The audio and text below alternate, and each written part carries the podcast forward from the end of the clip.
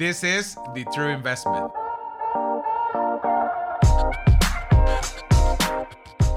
Hi, I'm Jay McLaughlin, I'm Aldo Benavides. and we're going to be talking about those things that they never taught us in school. We're here to tell you that there's no shortcuts in real estate investment. What we're gonna talk about is just my experience, something that I've been going through for the last 11 years.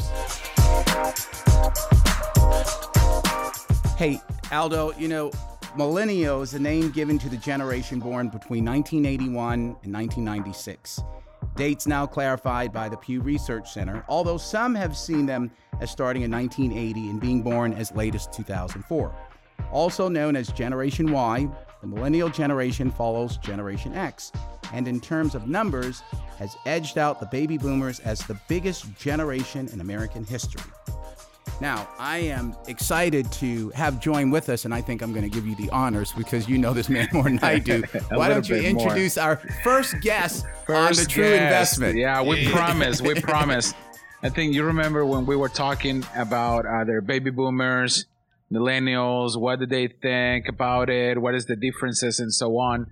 Uh, so we have our first millennial, first millennial to answer a lot of questions that we have. now, for, fortunately enough, uh, we have Daniel Benavides. He's my brother, and uh, funny enough, he's not the only millennial we could have, but I think it's it's pretty unique situation, obviously, because of my relationship with him, and and now that you met him, I think it has a a very interesting point of view. I think it's it's, it's pretty cool that we have him here with us today. So Yeah, I'm excited about it, and uh, it wasn't easy to get him on. But Danny, since Yeah. we have you here, you Mm-hmm. know, in preparation for this this program, Uh huh.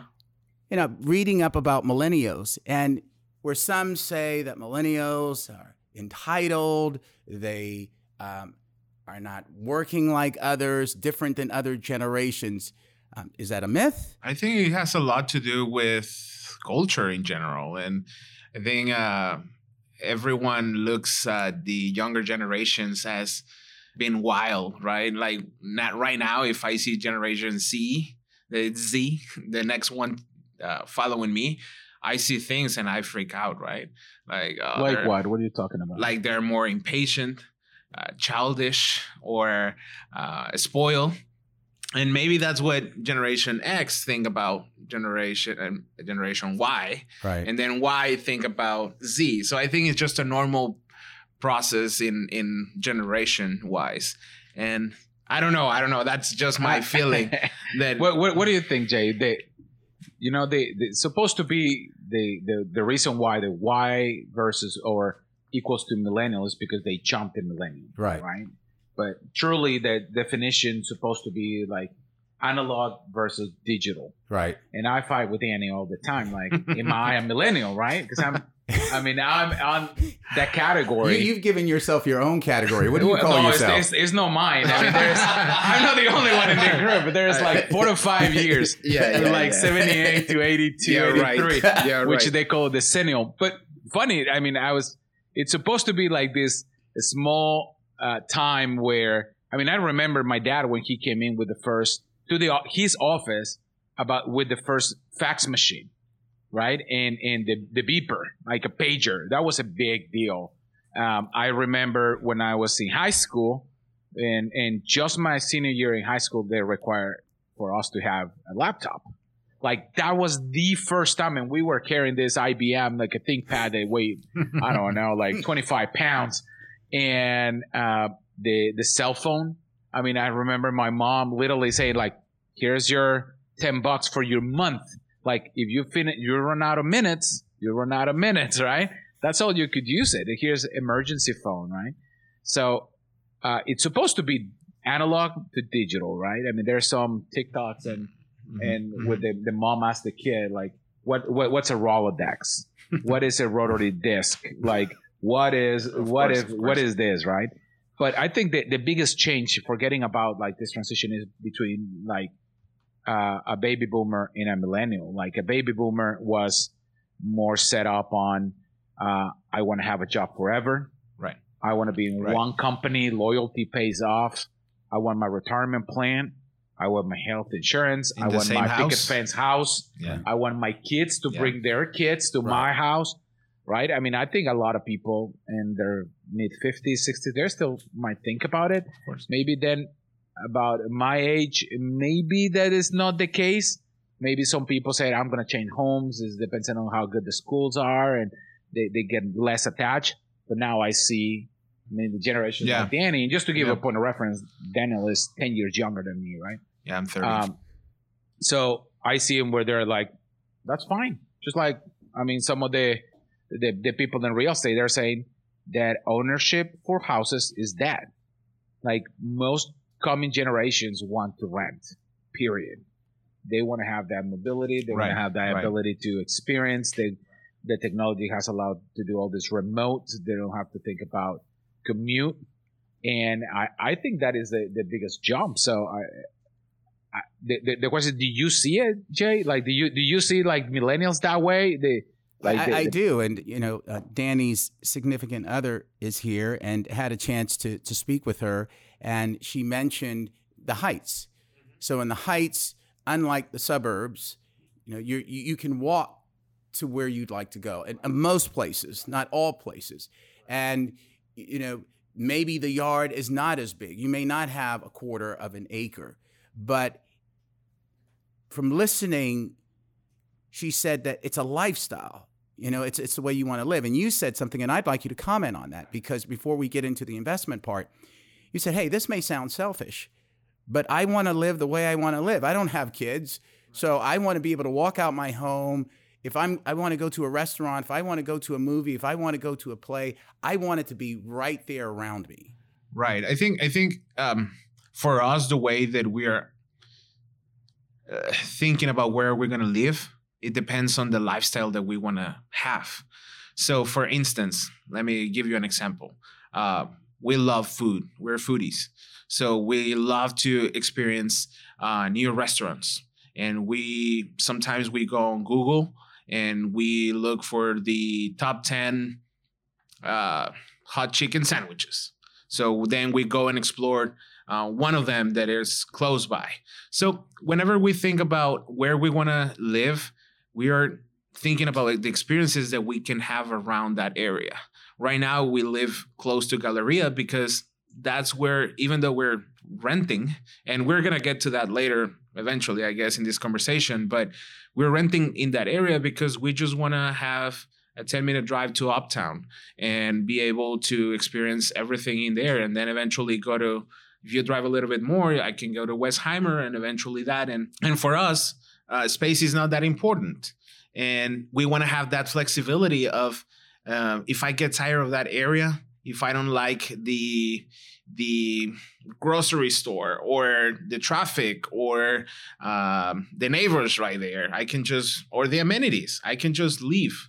I think generation x it's more like oh this is what we have we're gonna make it work for us it's like if i don't like it i just change it Now we, Um, we we had a conversation about that the other day. I think the three of us, and the way I see it is, sometimes I feel like what they're missing is they're gonna have to do that in the other side anyways. Like It might what, be. what we did was, oh, you're foodie, but you want to have an extra bedroom and all this. Well, I'll I'll drive 25 minutes every weekend instead of being in traffic for 30 minutes every day. So in in I think some of the younger generations, they like Danny said, like, well, we don't like this, we'll stay here, we'll move, we do that. When you do that, I mean, you're gonna find that inconformity somewhere else. There are other stuff that is gonna bother you. and maybe gonna- and maybe that's I right mean, you you live in uh, Cypress, right? Or Spring. in the spring. What happened with all the people that were in 290? I mean, they were in construction on that highway for like 10 years, right? or even Katy when they were building I-10. People just like, well, I mean, we'll suck it up.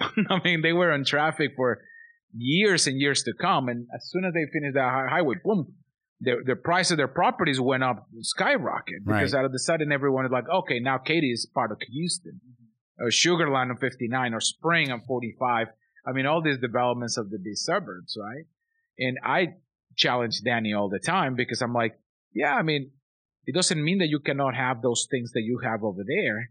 It just means that it seems like the ones that are faster to see is the one that drive the decision today. Right.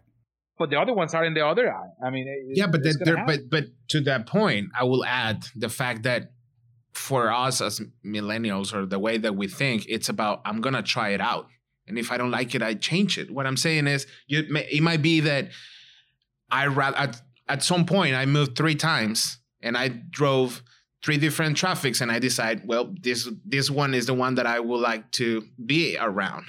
like I, I'm I'm I'm I'm about to I like trying things and be able to explore things and see. I know that it's gonna. I'm giving up on things to gain some others, and there are gonna be sacrifices in the other place. But may but I'm gonna have a solid idea once I leave it, once I experience it. What what what I'd like to know, and, Mhm. and, and, and again, as I was preparing for this episode, who, how do you get what you believe? Like both you and your wife mentioned, okay, this is the lifestyle we want. Who shapes that for you? Where where do you get that from? TikTok. Uh, No, no, I'm sorry, Instagram. Instagram. No, no, no. No, Facebook. actually, th- this is a very tough No, no, no. question. What's up? All of them. Yeah, because I mean, you you you you- you obviously know what you want. You both know what you want, and and you you want to live it out. But Yeah. I, I'm just curious to know who determined. Where'd you get that from? What did you read something? Did you hear someone? Yeah, that's a tough question. To be honest, uh, I don't want to sound like a conspiracy theory. No, no, no, no, but I, I definitely think that culture shapes us. Like Okay. for us, uh, culture shapes us, and and the the let me let me explain one. Let me put the, the scenario for you in my case, and then I'll I, I'll land the idea with what you're asking me. For me, the idea of uh, coming into US, it was uh, because I saw my brother. So the first line of of shaping the way I think Hmm. about what I th- want. I think it was just because of my family. It was just what I saw as success or what I what I saw as a good life, right? So at the beginning, I saw Aldo being success, successful in in US and and being able to have a different lifestyle than in Mexico, right? And like doing all these investments and all that, and I was like, well, I think that's what I want. So the first line, I think it comes from uh, family. Okay. I mean, I, I So those you surround yourself with. yeah, of course. I mean, even the the college that we went to, the four of us went to the same college in in Mexico because, and it was not an easy college. It was not a cheap college. It was a super expensive college. But- siblings, right? When she said four is. Uh, Oh, all my brothers, Okay. sis- uh, my sister. So, I I think that that was the first time that I thought that I wanted something. So then I moved here. I I made it. Uh, I graduated as an engineer. I'm industrial engineer. Um, I got an interview over here. I moved to to Houston. Uh, I started working in the oil and gas industry, and suddenly I started to. Is this what I like or not? is this what I want or not? So I think maybe that's the part that millennials are different from um, Gen X. I think we're we don't get used to things. We're always trying and and trying new things to find what we think is the best thing to do. But eventually, then you have all this social media and obviously all this culture that it's invading your mental space. And is, is this any difference that you think older generations would think of? You know, it, and again, in the research, you look at baby boomers, and yeah, they pretty much followed what what their parents did up until a. And, it, and it's that time where they get that age where they're going to college because now they're surrounding themselves with individuals that they didn't know before, individuals who think differently than their parents, and so they're exposed to to more ideas. And I when I hear millennials, and I've heard this before, I, I think in, in one of our previous episodes, a young lady who she specifically spoke to CEOs and executives on how to keep um, young individuals um, in their company, especially in states outside of the Sun Belt. You know, if you're in Milwaukee or something where it's cold. And she said that she was giving me an illustration of the difference between her generation and her parents' generation. She said, My parents' generation will look for a job. They'll find a job that's 1,600 miles away. So they'll move their family because they need that job. She said, My generation, she said, what we do is we look for where we want to live. You know, if that's in the city, I want to walk. I want to be able to walk to the restaurants. I want to be able to walk to the movies. Um, then I find out where I want to live, Yeah. and then I move there, and then I look for a job. Right. But he, but here's something I'd like to ask you because again, in the research, it's stating that millennials, a good number of millennials, are bogged down with debt. Most of it being college debt. And so a lot of their focus is on how am I going to make it today? I just want to be able to make it today. And so is is is that a concern of yours? Huh. I do have a debt, a student debt, um, but I've been able to slowly pay it out. Um, but my, my, if you're saying if I'm concerned about getting debt like a house, or what what type of debt you're you're you're asking me about? Yeah, just well, and I think it may be different for you, um, but that individual who has that debt, so they're trying to save money for a home. They're trying to save money to live in an area where they can experience that lifestyle. It may be a little challenging for them. Mm, no, I'm not afraid of debt. Okay. I'm afraid of making a commitment to something that I don't know if I'm if I'm not fully happy with the with that at the end.